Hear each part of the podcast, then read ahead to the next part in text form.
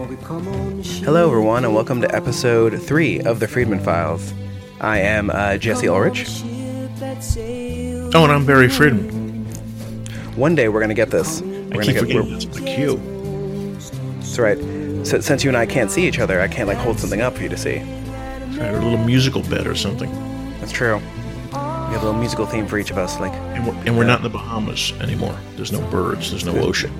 yes, it's it sounds sadder, yeah. And I'm sadder. but cooler, I'd imagine. A little bit cooler. And I sound better because somebody got me a whole microphone system. Well, I play to win when it comes to the podcasting game, so can't do it without a microphone. All right. So this week, in our third episode, we're going to talk about the healthcare bill, and I'm doing air quotes for the people who can't see, which is everyone, uh, that just passed on Thursday, and what's going to happen now. And then, for a brief moment, we are going to compliment the governor of Oklahoma, and We then are? bash her some more. All right. And then we will end with uh, Barry's commentary. So we should jump right into it. So, Acha, as Ezra Yeah. Klein likes to call it. Issue one.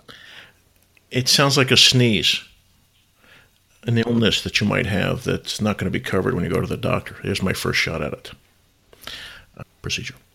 American Health Care Act, originally entitled the World's Greatest Healthcare Act. Remember that a couple of years, months ago? Yep. Like, acha. It's definitely got. It's definitely. It's, it sounds like a Yiddish word. Yeah, they don't know from Yiddish. No, they, they certainly don't. But they are hocking the poor. How's that That's for bringing the Yiddish? Ding. You know, Warren Buffett said the Republican health care bill would be a huge tax cut for guys like me. And you would think that would be a big enough deal where people wouldn't support it. But since nobody's poor in America, as John Steinbeck once said, just temporarily embarrassed millionaires, many think they would be Buffett if not for government regulations and taxes on their $55,000 per year salary. The weird thing is, here's how the premiums would change. For example, 64 year old making 26,000 would pay 1700 per year in 2026 under Obamacare, thanks to its subsidies. But under the GOP plan, the premium would be 14,600 since its tax credit would not offset as much of the cost. Now the premise seems to be that people will only care about premiums. If they go down, they will be satiated. The young and healthy have, in effect, been subsidizing the old and the sickly. But you know, that's the way insurance goes. That's how society gets done. And how about this? Suck it up. You're going to get old someday, your prostates will enlarge, and you too will get hypertension.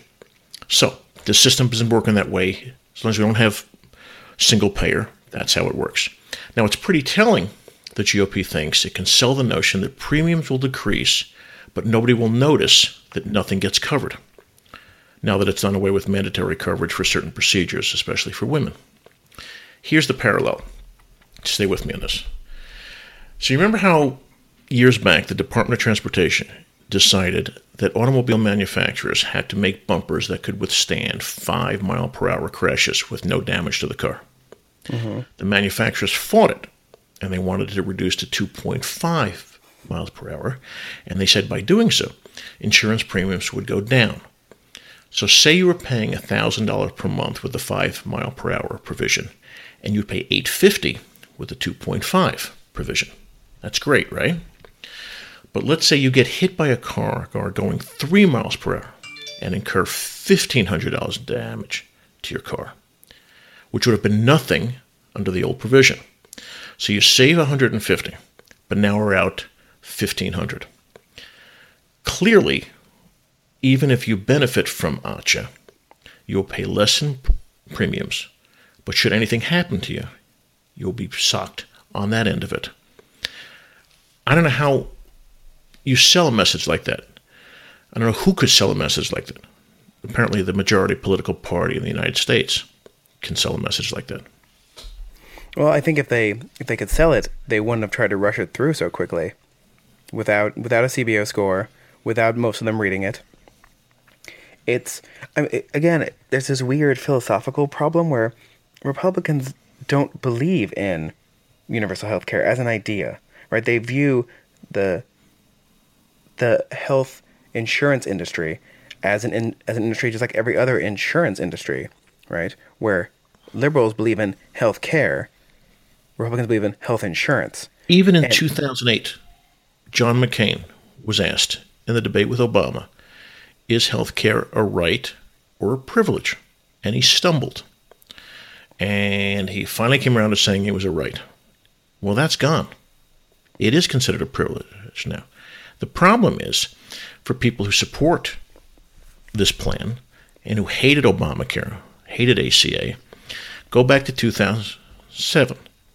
Your premiums never went up, your coverage never went down, you always got somebody on the phone, there was never an argument. Doctors love the plan. Doctors came to your house with black bags and lollipops. I don't know what people are thinking. It was unsustainable. You had 30 to 40 million uninsured Americans.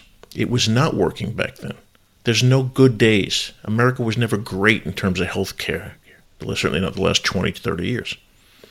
So I'm not sure where the selling point is here, other than, and this is the big one, the individual mandate. I guess people feel like they do not want to be told they have to have insurance. They don't mind it with auto insurance, um, and they want to be able to buy insurance when they want to buy it. But the system crumbles if you can buy insurance on the way to the emergency room and then drop it on the way back. I mean, states require you to buy car insurance, right? Which right. is really no different than the individual mandate. It isn't. They would say if you don't drive, you don't have to buy car insurance. But that would also mean that if you own a business, you don't have to uh, buy, you know, malpractice insurance if you're a doctor or other insurances if you're a restaurant. And so if you start saying to people you don't have to be part of the system, whatever the system is, um, the whole thing falls apart. Again, I'm not sure where the guy making $55,000 a year thinks it's burdening him to, to, to be insured, to have a single payer system, or to have a system where everybody's in the game. Honestly, I would be fine if they somehow made it where if people just like letting people join Medicaid or Medicare, right? Turning it into a single payer, but still leaving the health insurance industry around for people who don't want to do that, right? Fine, you have your principles, buy your own insurance. It's like I, you know. Anyway, now when people are polled, people now believe healthcare is a right. So I don't know why the Republicans were celebrating this. Like maybe it won't go as terribly for them in 2018 as people are predicting now. On the other hand, there's going to be a time when people's premiums may go down, but people are going to start getting into med- medical emergencies and be going back into bankruptcy because of it. But and the sales pitch is no one's going to force you to have insurance if you don't want it. And if you're well off, the 3.5% that you're no longer going to have to pay to fund ACA is gone. So for the very rich, it's a benefit. And for people who feel like they uh, the government has its foot down on their neck, they also win. It's short sighted to us, but I think that's how they sell it. That's why it, it works. I mean, the individual mandate was such a small amount that never actually went into practice. It never actually happened. The IRS never actually got around to tracking it. Oh, it took for the first two years. They took your word for it. Yeah. Now you have to prove it, but I'm not sure. Um, even with the penalty, that it made sense uh, to have insurance if you really didn't want it. No, and the subsidies it, it, were good. The subsidies yeah. did make it possible that you could afford insurance. And look at the insurance numbers that went down, the uninsured numbers that went went down. And insurance costs have been have been slowed in this nation. So again, the problem is, I think, that individual mandate. And the rich did not want to help fund the system. In a time of growing income inequality, I think it's really going to be stark and it's really going to hurt. E- even people who philosophically believe that you don't want to tax the rich because they themselves might be rich. I feel like still are still going to see this, at least not all of them, but some of them might see this as the huge as a huge tax break to rich people, which is what it really is. That's like the biggest part. Mm-hmm. And honestly, I have not heard the people I know who are quite wealthy complaining about this over the past couple of years. They seem to be still doing just fine. So, I don't know. Well, that's uh, that's what everybody's hoping. That Yeah. the and you don't it doesn't help their cause when Republican legislators come out and say no one's ever died from lack of health care. Ugh, that guy. Or they see a big party after the vote. Uh, none of that stuff looks good. The the fear is that none of it matters. It's not like any of this is a surprise that Trump and the Republicans haven't been talking about this for years. I'm not sure what people thought was going to happen. The greatest line ever about about government and healthcare is the senior citizens who complain, you know, get government out of my Medicare. So going with that, you know, get my get the government out of my Medicare person. Like, is this the at some point? I've always believed there has there has to be a breaking point where people who vote Republican like are so drastically affected where the people they elected are doing things that specifically hurt them over and over and over again. Like, are they eventually just gonna snap out of it? Well, when you- realize when those laws and those policies go from affecting their self interest to affecting their survival. And I think if you get enough Republican legislators who hear from enough pe- people who uh, have testicular cancer and they can't get it covered, I think then you will start affecting people. But until then, it's everybody else. It's tax cuts. It's more money in my pocket. It's government burdening me and keeping me back from becoming Warren Buffett. So let, let's talk about what happens now. So It it goes to the Senate, they bury it, goes away, and nothing happens with it. Or they cobble together a really awful compromise, which gives the Republicans some claim of keeping their promise to doing away with ACA. And Trump signs it. And the full effects of that won't be seen for 15 or maybe 10 years from now. well, and what's even so yeah. So like the worst case scenario is that the the senator, the Republican senators come up with something that is somehow appeasable to both the moderates and the Freedom Caucus in the House, and they Well, the moderates in the Senate and the conservatives, the hardliners in the House. Yeah, and then Trump signs it, and then we're all screwed. Um, the more But they have fun, an issue. yeah, Their issue. but he- so the more fun scenario that I'm hoping for is that the Senate comes up with a bill which actually just sort of fixes the problems in Obamacare originally, right? Um, you know, a couple Repu- Republican things thrown in, fine, um, and then they have to send it back to the House, and then the committee process happens, and that just goes on for months as they and then it eventually dies. Yeah. If, if there's a compromise in the Senate, and if moderate Republicans get together with Democrats and say we can we can deal with this, we can live with this, goes back to the House. Tell me where the compromise is going to be. This one they only got out by five votes, and they got it out because Ryan and everyone said this is this is our charge. We have to do something. I, I don't think I don't think they're going to be able to come up with compromise, but I didn't think Trump was going to be president. Yeah. The fact that they were able to get this passed by saying the Senate's going to fix it is so like it's such a short-term gain for like a long-term loss because you don't look responsible. Like none of these people look responsible for doing this. They look like they- they're literally passing the buck. That's what they're doing. Right. And you know, using that terrible phrase that people hate and that, that was used negatively when it was first said that, you know, the Senate is the the saucer of the teacup of democracy or whatever that saying is.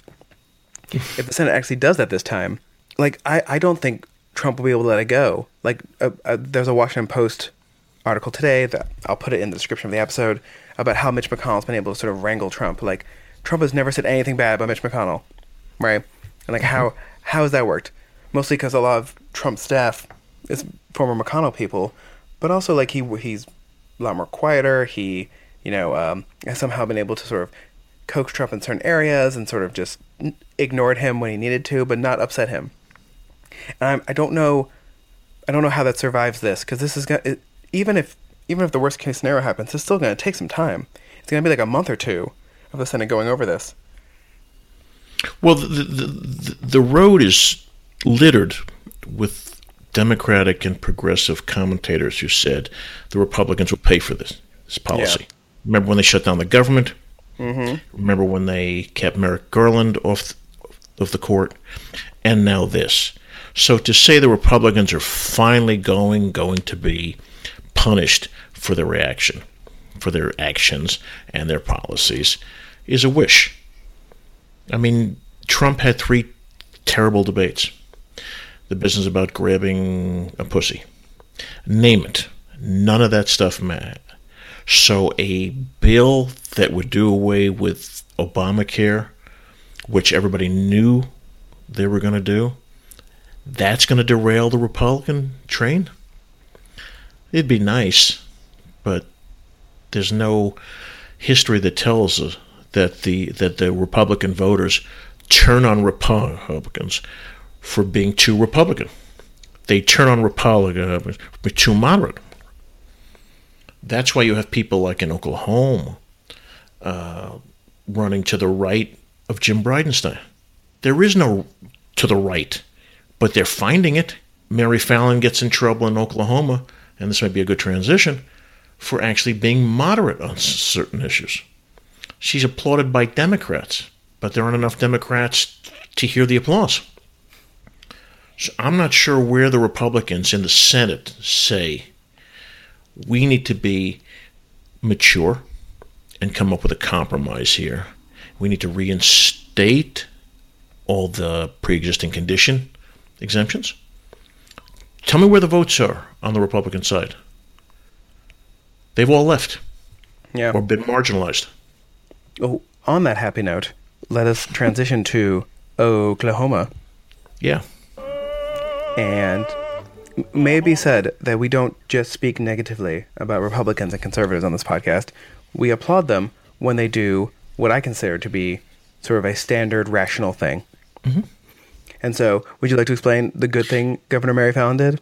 Just briefly, she vetoed a bill that was written by the payday loan industry that would really burden the poor who need payday loans. And so, without getting too specific here, the new legislation would have allowed them to charge interest rates of about $300 on a $1,500 loan over a month. And Mary Fallin said uh, it's too onerous, and she vetoed it. So she deserves some credit for that. And the hope was always when Fallin was reelected that she would be sane, in my mind, on the margins. So if you got to the really awful gun laws or the really awful uh, fetal heartbeat laws and other things, she would veto those. And she has. What happened in Oklahoma this past week, which is horrendous, is they put together a commission, a year long commission study 300 page report that said executions in Oklahoma, they've been botched, they've not been handled well from the beginning. We need to have a moratorium on them until we straighten the whole thing out. Scott Pruitt, when he was Attorney General, and now our EPA chief, is the one who stopped the executions last year. Our new Attorney, Attorney General looked at this report and, with about 45 minutes, said, Thank you very much the executions will proceed. He's up for reelection, probably going to be reelected. So there's the the dark cloud hanging over Oklahoma. Uh, so the the massive clusterfuck that is the Oklahoma budget deficit continues, which gained a new ally this week. Former Mayor Dewey Bartlett, a oil guy uh, said we should go back to the gross production rate. Uh, it's been down to 2% in Oklahoma. And even the socialist enclaves of North Dakota and Texas, it's 7% or 10%, and it was 7% in Oklahoma. And he said we shouldn't pick and choose, and we should go back to those rates. And he got some flack from it, uh, but he's right. And the argument that we need the taxes low Otherwise, people won't drill here. They're going to drill where the oil is. That's what George Kaiser said. We drill where God put the hydrocarbons. And we've talked about this before, I think. The two major issues in Oklahoma in terms of the budget were the tax cuts over the last 10 years and the gross production tax. You, that cost the state about 1.2 billion over the last 8 to 10 years. Budget deficit is about 1.2 billion or about a 1 billion. This is all a little too easy. It's not this simple, but that's the headline.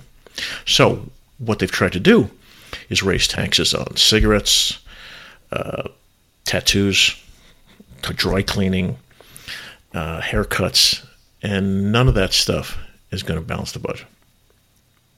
The problem in Oklahoma is institutionally, you can't raise taxes without a 75% of the vote in the Congress, or it has to go to the people, which takes over a year on a state question. So they pretty much can go home unless they're going to deal with the gross production tax and the tax cuts. And Mary Fallin, Mary Fallin actually threatened she's going to veto the bills until she gets some revenue enhancement, something to do with the deficit. Now, of course, she pushed the tax cuts over the years, but again, it sounds like last two years of her her reign, she's decided to be sane. And to be fair, she's not been been as awful as people say. She has, around the edges, been responsible. She's vetoed some gun legislation. Uh, I don't know if you remember a couple years ago, there was a case of the uh, adopted Native American child, and the court decided she had to go back to her Native American parents, even though she was her Native American mother. Uh, and she said that court ruled that, and we're going to send the kid back. So she's done something which I think the left has to acknowledge uh, with all the awful that she's done, and it's awful. And this week, especially with that payday loan industry bill, she vetoed it. Deserves some credit. And the even sadder part is that, that we know we know that at least when state questions get put to the people and the people vote, that people in the House Representatives in the state of Oklahoma like to dismiss that apparently. So yeah, yeah.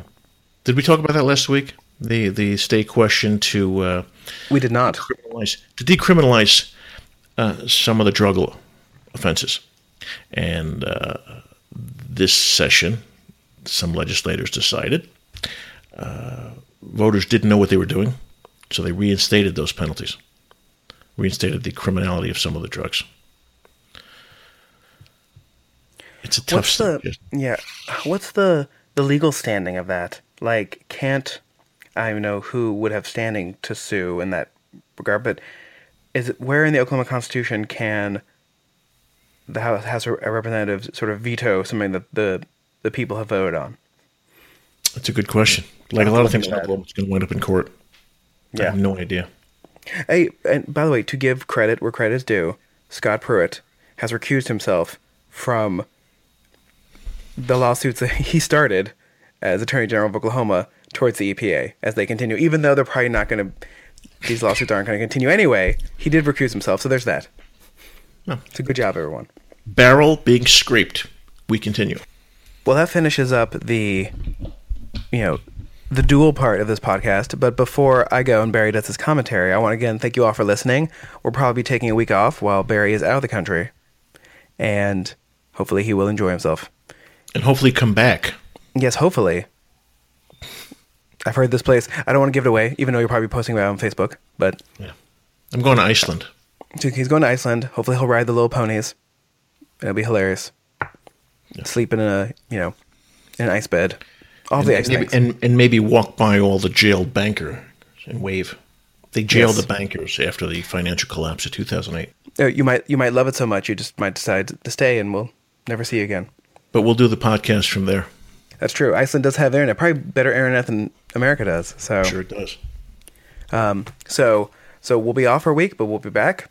And uh, again, we we are now officially on iTunes, so please subscribe there and leave us a review. That's how other people will find us.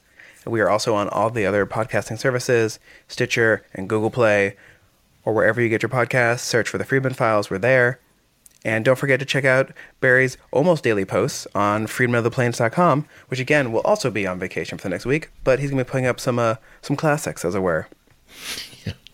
So the hits, as it were. The so hits, the greatest hits. the greatest hits, the number ones, and um, and so with that, Barry, you want to take it away? Yeah, Albert Albert Camus said a long time ago, "This is a choice of civilization. It's not a choice between two different programs or two different political figures. Let's be completely honest. This is a choice between two kinds of France. This is what's at stake." Well, this weekend, and it sure looks this way, Macron, I'm probably pronouncing that incorrectly, but he won. Who is a horror, apparently. He's not well liked by anybody, uh, but he's not a disaster. Uh, Marine Le Pen is and was. Dressed up anti Semitism is still anti Semitism. So there was a joke between the choice between Trump and Clinton. It would be like sitting on a plane and the flight attendant comes by with the food court and you ask, What is there for dinner? And she goes, We have chicken or we have ground glass and shit. And you asking, How's the chicken prepared? Well, the French today said, Just give me the chicken. Point of all this the enemy of the perfect was not the enemy of the good. The French got it right. We didn't. So, how about this? For a while at least. No more French jokes.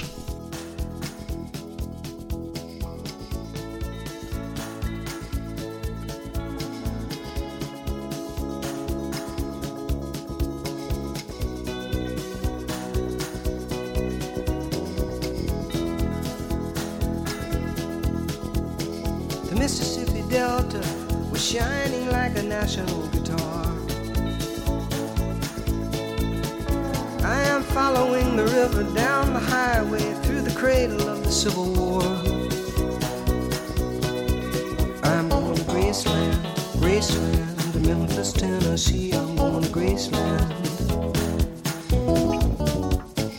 Poor boys and pilgrims with families, and we are going to Graceland.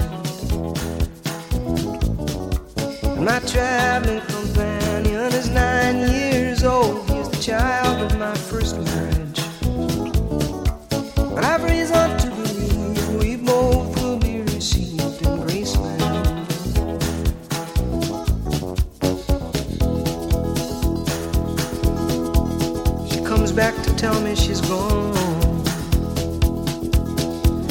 I didn't know that, as if I didn't know my own bed.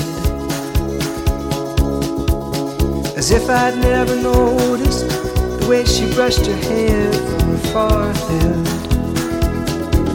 And she said, Losing love is like a window in your heart. Everybody sees you're blown apart. Everybody sees the wind blow. Graceland, Memphis, Tennessee. I'm going to Graceland. Poor boys and pilgrims with families, and we are going to Graceland. And my traveling companions are ghosts and empty sockets. I'm looking at ghosts and empties. But I've reason to believe we all will be received in Graceland.